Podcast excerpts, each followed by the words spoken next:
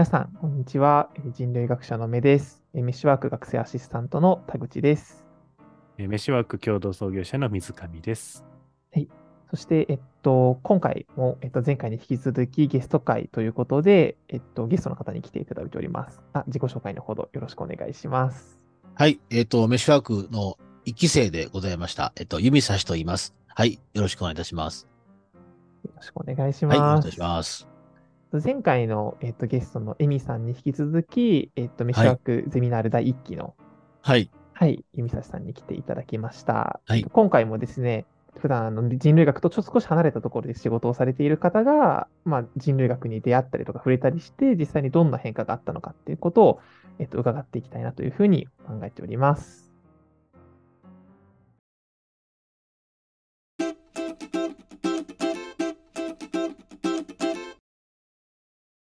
では、えっと、現在の弓差さんのご職業であったりとか、普段されていることを教えていただいてもいいですか？はい。えっ、と、仕事はですね、あの、人事の仕事をしてまして、人と組織に関わる仕事なんですけども、例えば人に関わる仕事なので、人の採用とか、えー教育プログラムを作ったりとか、まあ、規則作ったり、評価制度を変えたりとか、そういうことを主にしていますけども、あの、まあ、平、平たくというか、まあ、人に関わることは大概回ってくるので、はい、そういう仕事ではない、ちょっとざくっとしてますけども、そんな感じかなと思いますね。はい。なるほど。ありがとうございます。どんなことがきっかけで、はい。こう、人類学に触れることになったんですか？はい。あの、きっかけは本当に偶然の出会いでして、あの、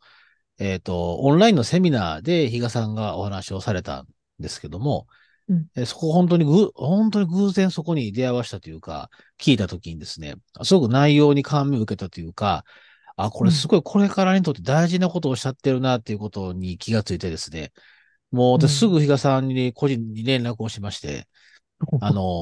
オンラインで面談というか、あの、お話しさせていただきました。うんはい。ええすぐだったと思いますけどね。半月またい。や、そうだったと思います。すごい早く連絡来た人がいてびっくりしたってまあ、したそれが私でしたか。そうですか。いや、はい本当に。いや、これはちょっと、会わなきゃ、会うというか喋りたいなと思ったので、うんちょっとわがまま申し上げましてですね、すぐに話しました。はい。はい。伊賀さん直ルートで、はい、そうですね。ああ、なんか、その、そもそもどうしてそのセミナーに参加されたのかというか、なんか、どういう何かこう、自分の中で思いがあって、こう、まあ、セミナー参加されたんですか？えっとね、あの時に人類学というキーワードよりも、うん。あメッシュワークっていう言葉を多分先に多分タイトルになっていたのか、ちょっとね、そのタイトル忘れたんですけど、つまりその、人うん事系のイベントでしたっけね？えっとね、ももやもや会ってあったんですよ。あ、そうだ、そうか。そう、えっと、おお名前をと飛んでしまった。大変失礼なんですけど、その主催の方と繋がっていて、で、その勉強会に私がリモートで参加したんですね。はい。なるほどなんか、じゃあ、その時に、なんでしょう、人事に関する何か、もやもやというか、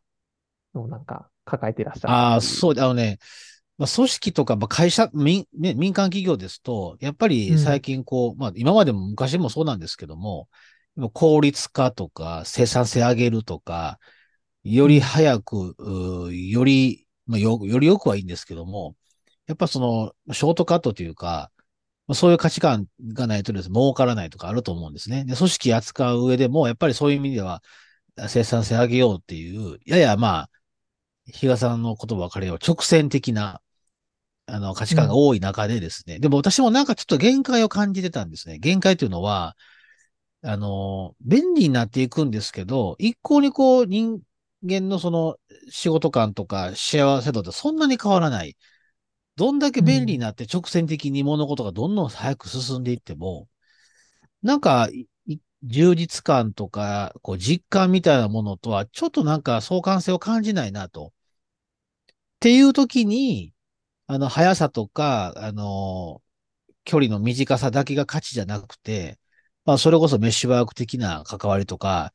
立ち振る舞いとか、そこから生まれてくるいろんな気づきというものが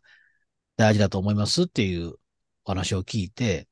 あ、そこ、その側面すごい大事です、じゃないかなと思ったんですよね。本当に。実感としてすごく覚えてますの。これ大事だと思った瞬間覚えてますけども。はい。それがきっかけですね。なるほど。ありがとうございます。はい。すごい。あの、そのあたり、めちゃくちゃこう深く伺っていきたいなはいという要素の、ね、ちょ、今多分スタンダードになってるであろう、その直線的だったり、生産的であったりの別の選択肢をはいこう、人類学を通して模索できるんじゃないかはい。っていう。そうですね。なるほど。はありがとうございます。そしたら、あの、人類学ゼミを通して、まあ、人類学にまあ触れられていったっていうところなんですけど、はいと人類学ゼミの中では、まあ、個人研究であったりとかをされてたと思うんですけど、はいなんか、どういうことにこう、関心があって、うんまあ、具体的にどういう研究をされてたのかみたいなことを少しあ伺っ、てはい。えっと、まあ、ね申し上げた、まあ、人事の仕事をしているので、やっぱり組織と人との関連性とか、あの、何が起こるんだ、もっともっと言うと、いい組織と、まあ、いわゆる悪い組織って何が違うんだろうっていうことを、ここすごく興味があってですね。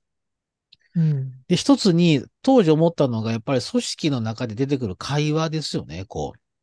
何気ない会話から、えどんな言葉でもいいんですけども、そのコミュニケーションの質なのか量なのかわかりませんけど、その関わりの言葉によってですね、もしかしたら、あー活力なら組織が出来上がったり、もしくはなんかちょっと空気、ちょっと、まあ、ひヒヤッとするというか、ピリッとする空気ができたりといったようなものがあるんかなと思って、最初はね、うんうんうんこう、隠語というか、ゴシップ。そのゴシップの多分、大きさとか広がりとか数が、そのチームの空気を作ってるんじゃないかなという気がしたので、あ、そうそう。ええ。で、あの、自分の今、あ当時いた会社の組織のチームの会話を、まあ、録音するなり、ちょっと、まあ、扱う、テーマとして扱おうかなと当初は考えていたんですね。うんで、そのテーマの、まあ、関心度というか、そこは変わってなかったんですけど、ただ会社でやると、まあ、ちょっとハードルがあったりとか、仕事しながらやるので、なんかちょっと、正直言うと、なんかちょっとね、自分そういうふうに思いながら、なんかワクワクしなかったんですよね、なんか。うん。好きなこと、好きな場あるんじゃないかな、もっとって思った時に、自分が当時18年前に作っていたソフトボールチームがあってですね。自分で設立された？そうです。もう、わ若き頃、20代の頃にですね、えーえー当時先輩と私でですね、あの、こんな天気のいい日には野球でもしたいなって始めた。でも野球だとちょっとガチすぎるから、うん女の子来えへんから、女の子来たよねという横島な気持ちも含めてですねうん、ソフトボールがいいだろうと。で僕ちなみに野球経験ななかったんですよ。野球好きだったんですけど、したかったんですけど、子供の頃。あの、できなかったんですよね。剣道をやらされてたんで、できなかったので、大人になってこう楽しい野球、ソフトボールでこうやりたいなっていうのが始まりやったチームがもう18年迎えてですね。なるほど。はい。ここを扱おうと思ったんですね。好きですし、そのチームは。はい。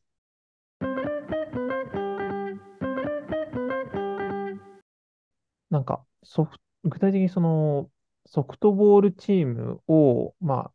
見ていくっ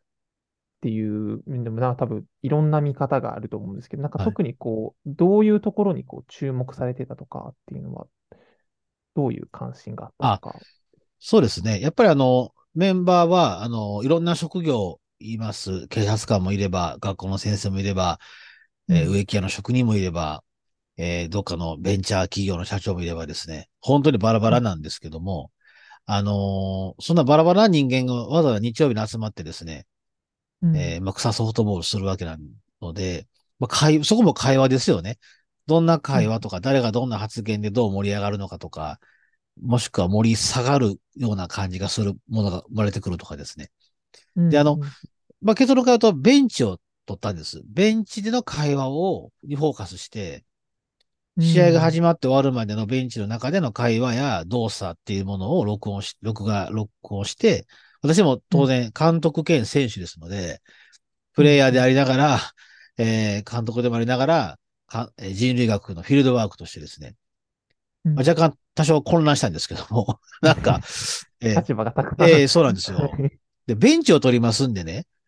はい。なんか突っ込まれるんですよね。お前プレイ取らへんのかいと。はいはいはい。で、僕、プレイに興味ないって言って、まだ、まだ、あの人変わったこと言わはんな、みたいなことやったんですけども、えー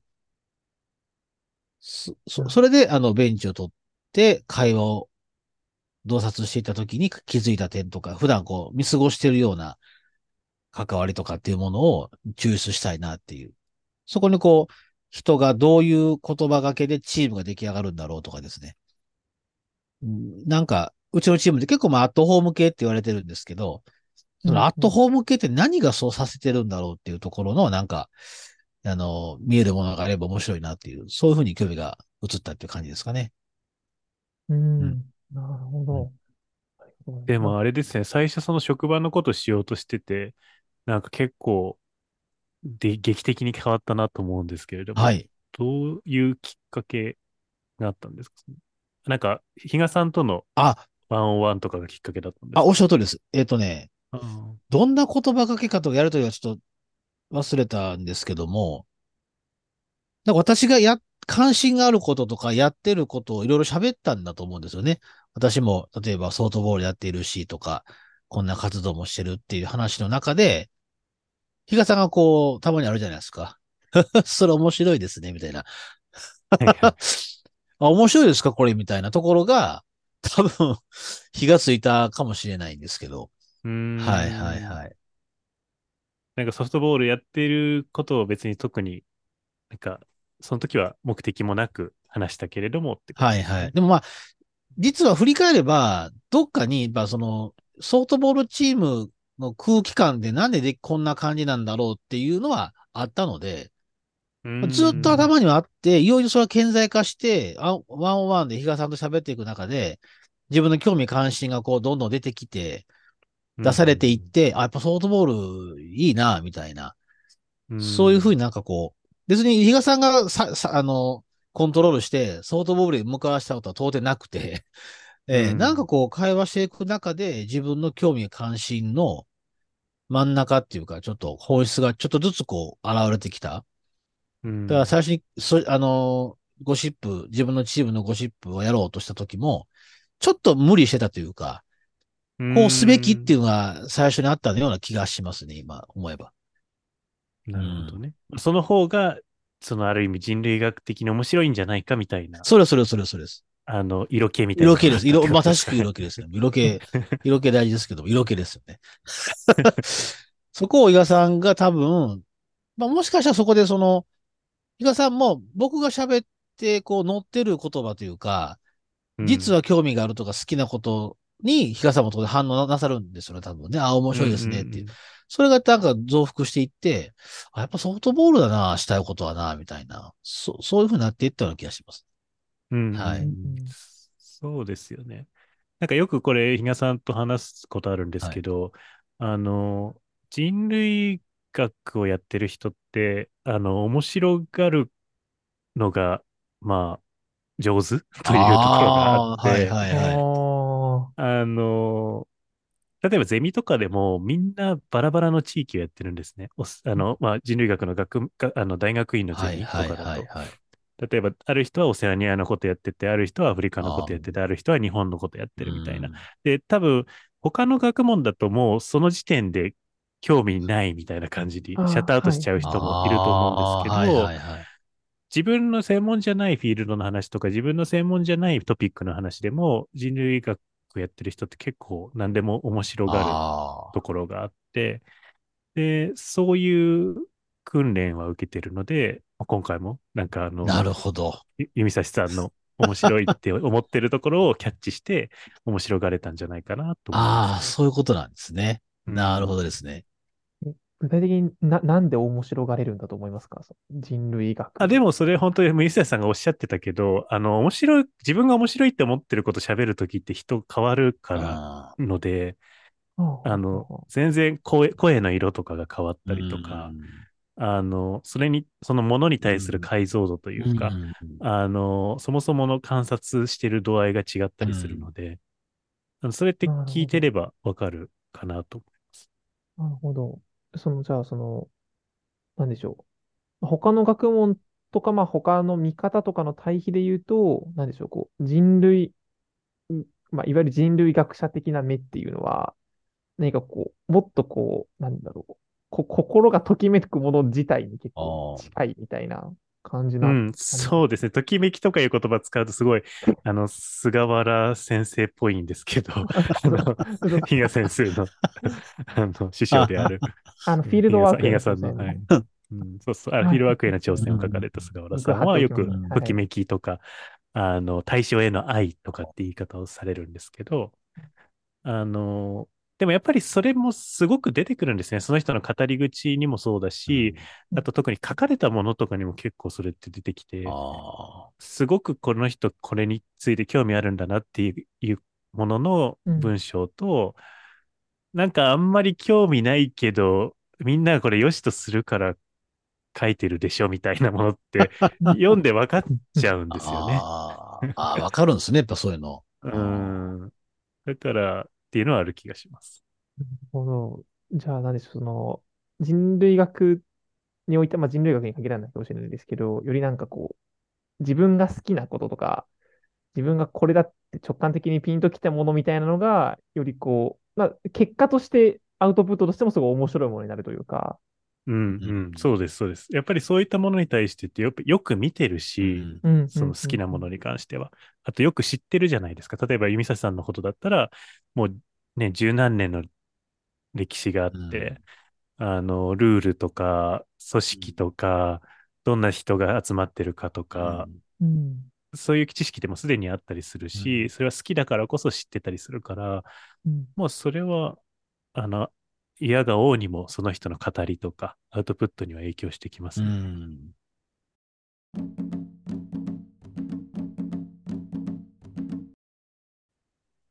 なるほどですね。確かにそうですよね。確かにもう、あれからもう、あれがきっかけかわかんないですけど、いろいろソフトボールチームのことも考えたり、うんちょっと面白いことしようと思って変なことしたりとか。なんかあれですよね、インターンの人入れたそうですインターンシップ、あの、そういう、ソフトボールチームに学生を入れたんですよね。インターンとして。な、な、な、どういう職業 どういうこともこれちょっと、まあ、ポイントで言うとですね、私も人事やってると、まあ、採用を、の兼ねたインターンってよくやるんです。インターンシップっていうのは。はい。で、これは、実はもう会社側の論理が結構もうほとんどで、つまり採用つながるかなとか、学生さんに100%大暴れしてもらえないんですよね、現実は。うん、ブランドもある、それから制限もある中でですね。で、僕は無制限に学生が暴れ回るインターンでできひんのかなって考えたことがあったんですよ。う んつまりもう、何やったってリスクないみたいな。うん。そんなん会社がないよな。あ、待って、ソフトボールやと思って。うちのチーム、どうしてもらおうとしたこっちゃない。僕、監督だから僕が言うたらややれるわけですし。